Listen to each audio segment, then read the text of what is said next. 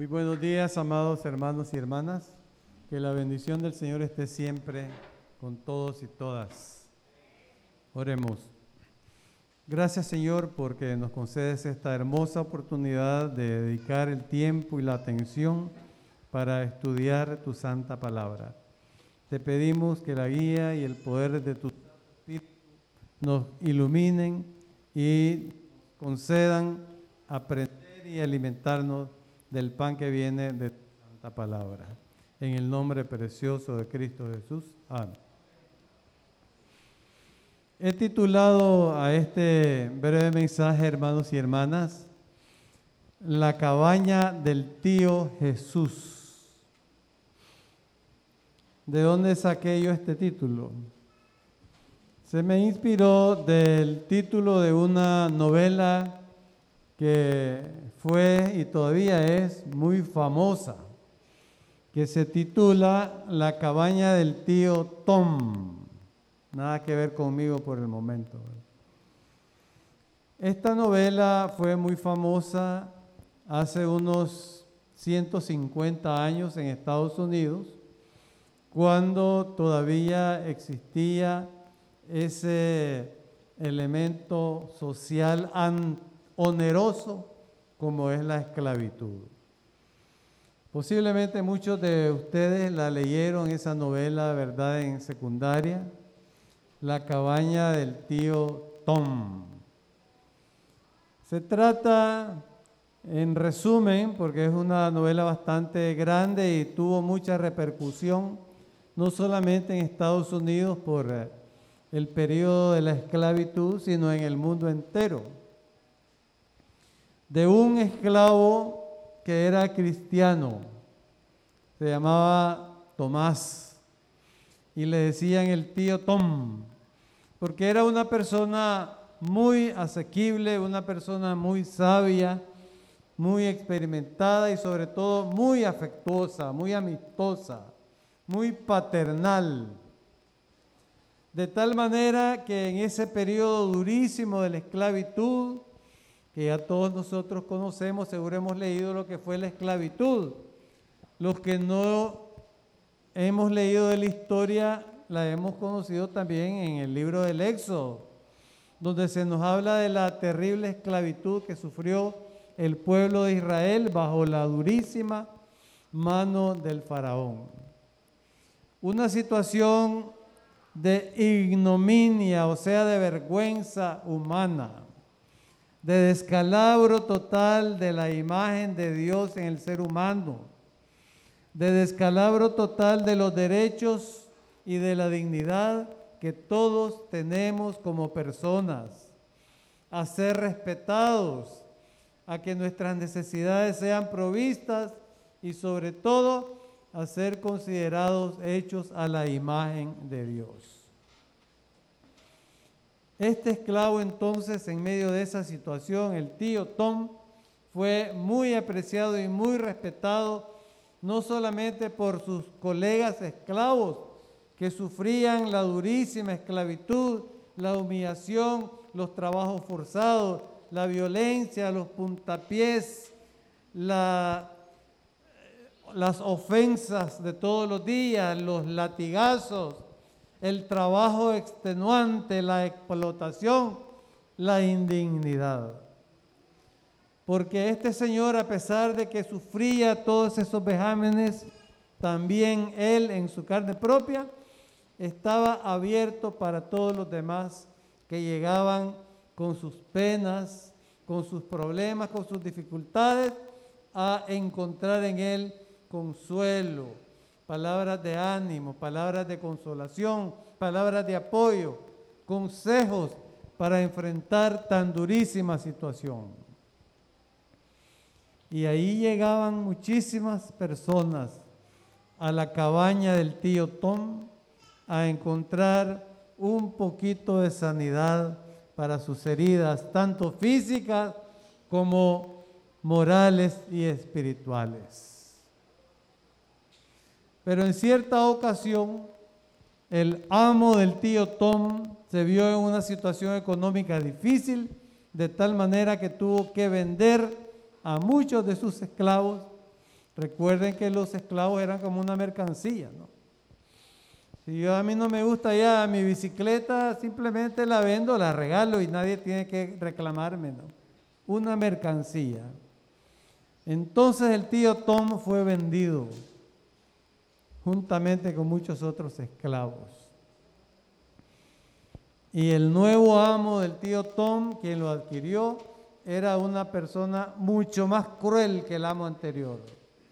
Vejaba, violentaba, eh, golpeaba, pateaba, gritaba, trataba a sus esclavos de una manera increíblemente cruel.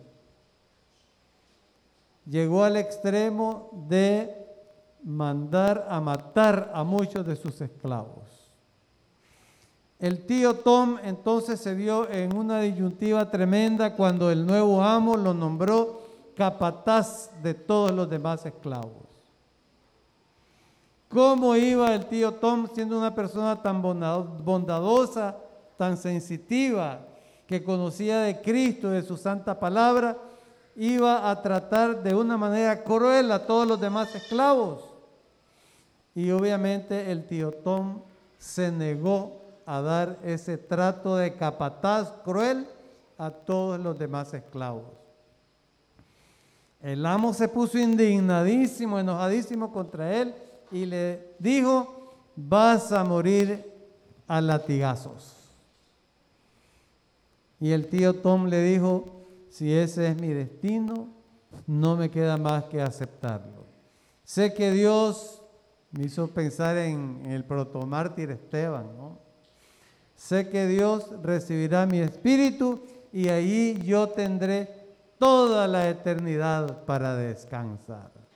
Qué bonitas palabras. Y efectivamente el tío Tom murió a latigazos.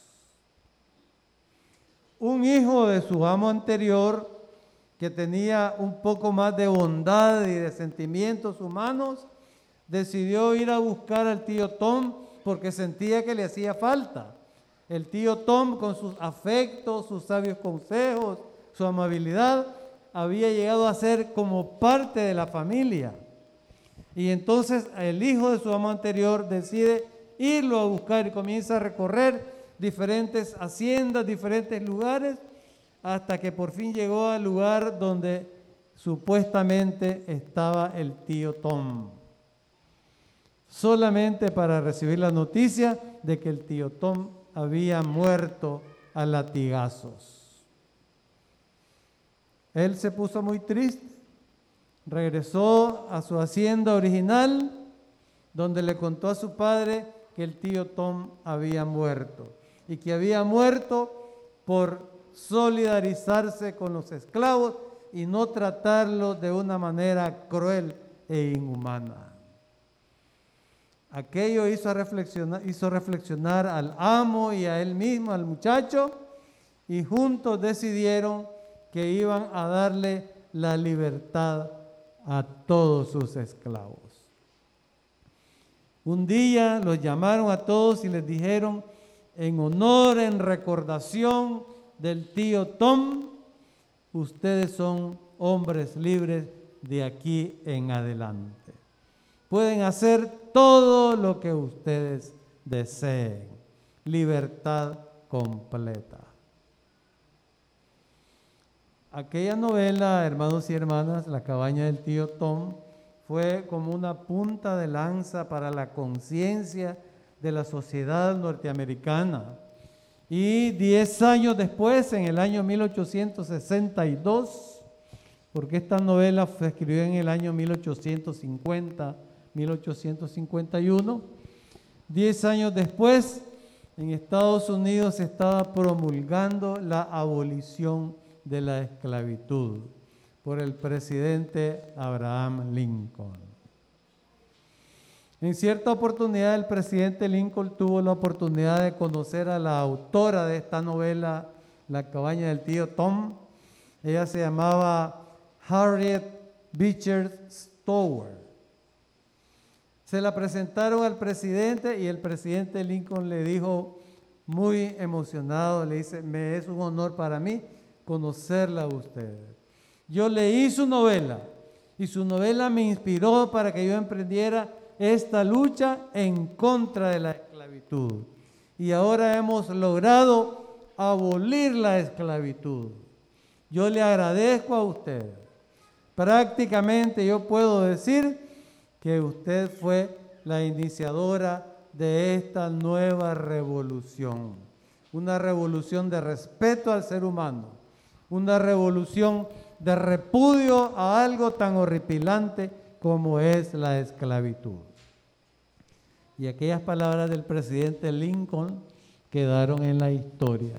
El reconocimiento a aquella mujer valiente que se atrevió en aquel clima de hostilidad para los que estaban en contra de la esclavitud, escribir una novela que punzara las conciencias de los gobernantes, de la clase aristocrática en ese tiempo, de hacerles ver que la esclavitud es algo humillante, vergonzoso, incompatible con la dignidad humana y por consiguiente contraria a la voluntad de Dios. Y gracias a Dios que la esclavitud fue abolida. Esta novela, La cabaña del tío Tom, me inspiró entonces el título de este sermón y le puse la cabaña del tío Jesús. El Señor Jesucristo dijo, en la casa de mi Padre muchas moradas hay, para que donde yo estoy, ustedes también puedan estar. Ya estoy como el hermano Jerez que se le bajó la mascarilla. Y también dijo el Señor Jesucristo, venid a mí todos los que estéis trabajados y cargados, que yo os haré descansar. Porque hermanos y hermanas, la esclavitud en realidad todavía no ha terminado. Bueno, veo que todos me quedan viendo diciendo, ¿y este dónde sacó eso? Porque hay otra esclavitud, hermanos y hermanas, humillante y degradante, atroz, peor todavía que la esclavitud histórica de la sociedad humana. Y es la esclavitud del pecado. Y nosotros vemos las noticias por televisión, leemos las diferentes fuentes noticiosas. Esta semana yo pues he estado leyendo bastante nos damos cuenta que en realidad, hermano, el mundo está tenebroso. En este precioso pasaje que acabamos de leer, eh, los primeros apóstoles, los primeros predicadores, tuvieron un mensaje céntrico anunciando al Señor Jesús como el libertador de toda esclavitud. Y en su mensaje céntrico también ellos decían sean salvos de esta perversa generación. Dicho hace dos mil años, dos mil cien años. Y parece que fue dicho ayer, esta semana, hoy mismo. Sean salvos de esta perversa generación. Porque la figura de la esclavitud en el Génesis, cuando Moisés también fue un líder usado por Dios para la liberación de esa ominosa, vergonzosa situación de la esclavitud hace 3.500 años, es la misma situación que se vivía en Estados Unidos, de una esclavitud humillante e indignante contra especialmente la gente de color. Y que entonces Harriet Beecher Stowe tuvo la valentía de escribir esa novela en contra de la esclavitud, porque la situación de la humanidad no cambia. Después, algunos años después, en el relato de Génesis sobre el diluvio, el Señor muy enojado hace el siguiente comentario. Esta generación de humanos continuamente lo único que busca es hacer lo malo. Ese fue el comentario que hizo Dios. Y ya pasó la vigencia de ese comentario, ¿no? sigue intacta. Y, y leo yo, y seguro ustedes también leen en las noticias, cómo la humanidad sigue desviada de la voluntad de Dios. Los crímenes, las violaciones, los asaltos, las cárceles están repletas porque siguen aumentando. La drogadicción, hermano, es un pulpo que viene con sus tentáculos arrasando y abrazando todos los continentes del mundo. La prostitución, el homosexualismo, el desenfreno sexual también están a la orden del día. Esta semana seguramente ustedes leyeron que el Papa Católico tuvo la valentía de proclamar que no se puede bendecir el matrimonio homosexual porque está en contra de la voluntad de Dios y de las sagradas escrituras. Me alegró esa noticia pues porque este papa anda coqueteando mucho con el homosexualismo y había dicho que el matrimonio homosexual no había que excluirlo, que había que comprenderlo, que había que apoyarlo.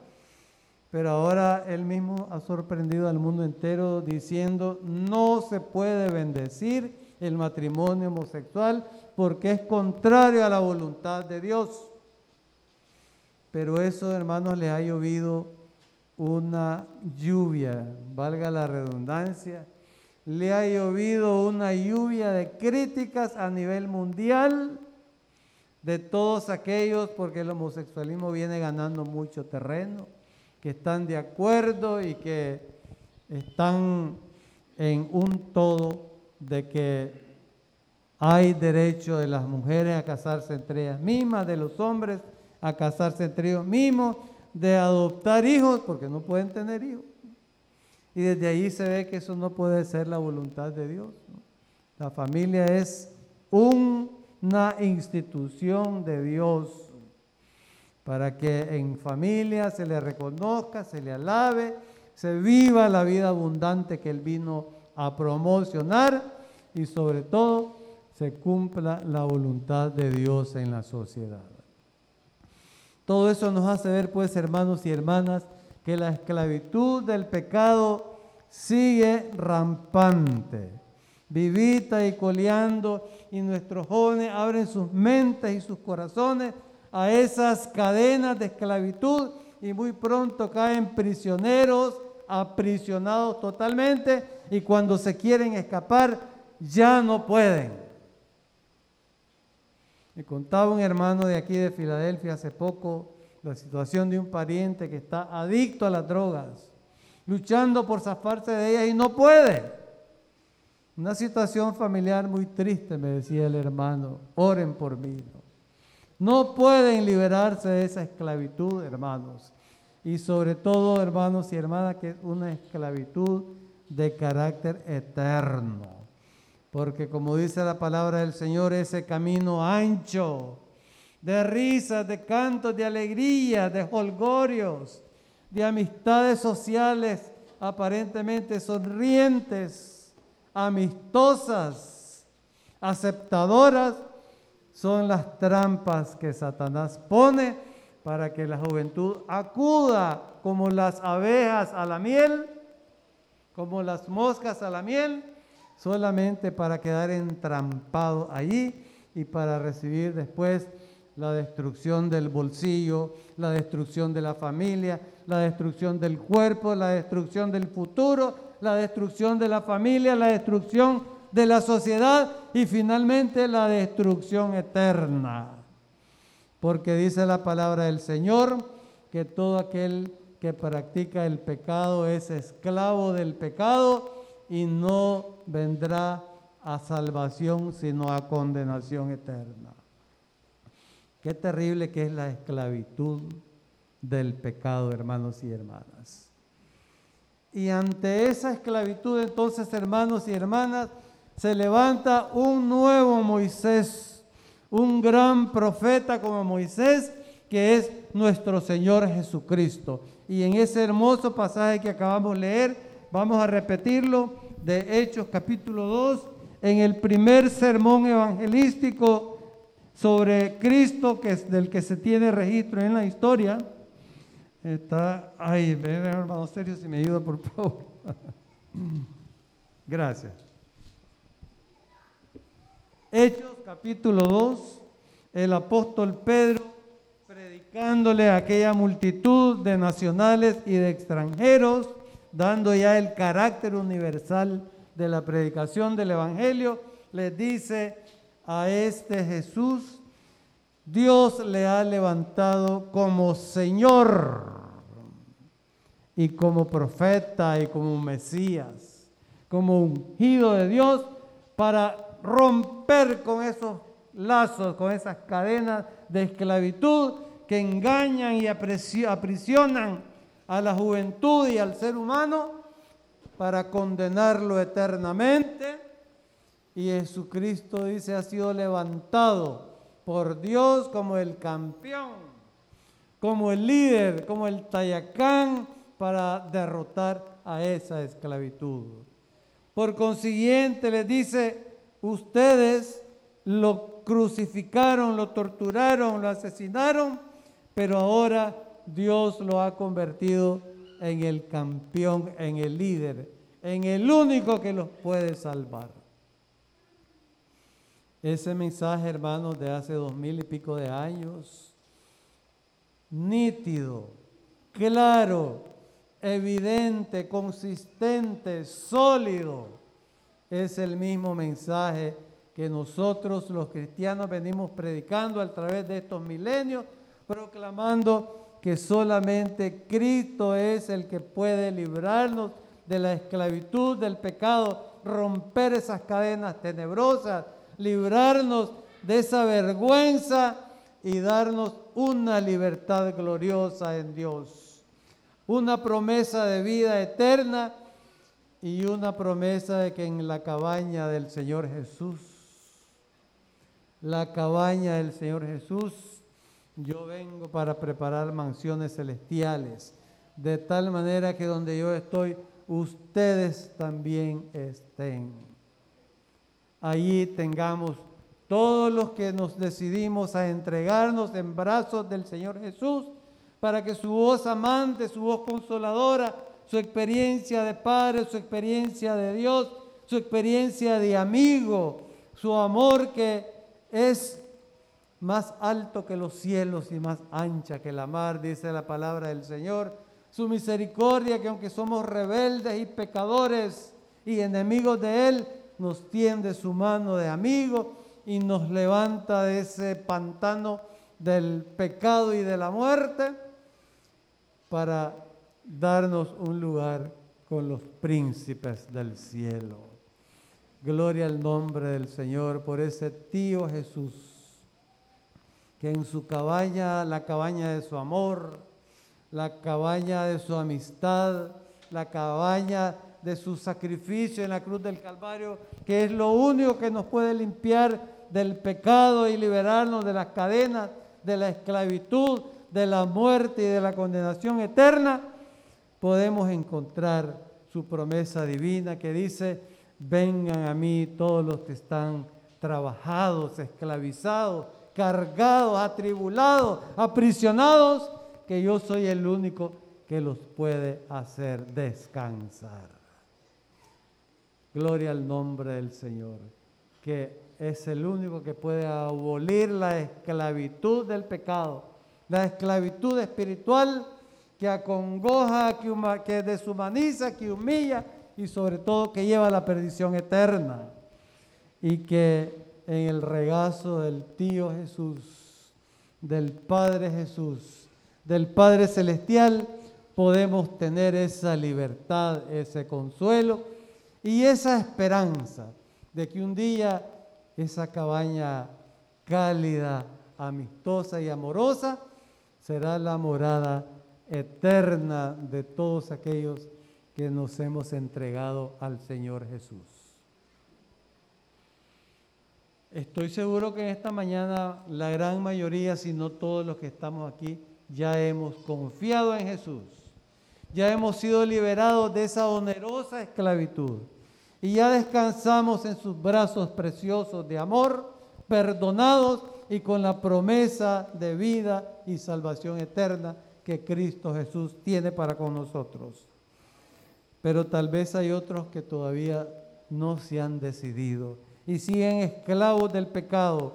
Entonces, el mensaje de los apóstoles de hace dos mil y pico de años y el mensaje de la iglesia a través de todos estos siglos sigue resonando nítido y claro, consistente porque para vosotros y para vuestros hijos es esta promesa de salvación.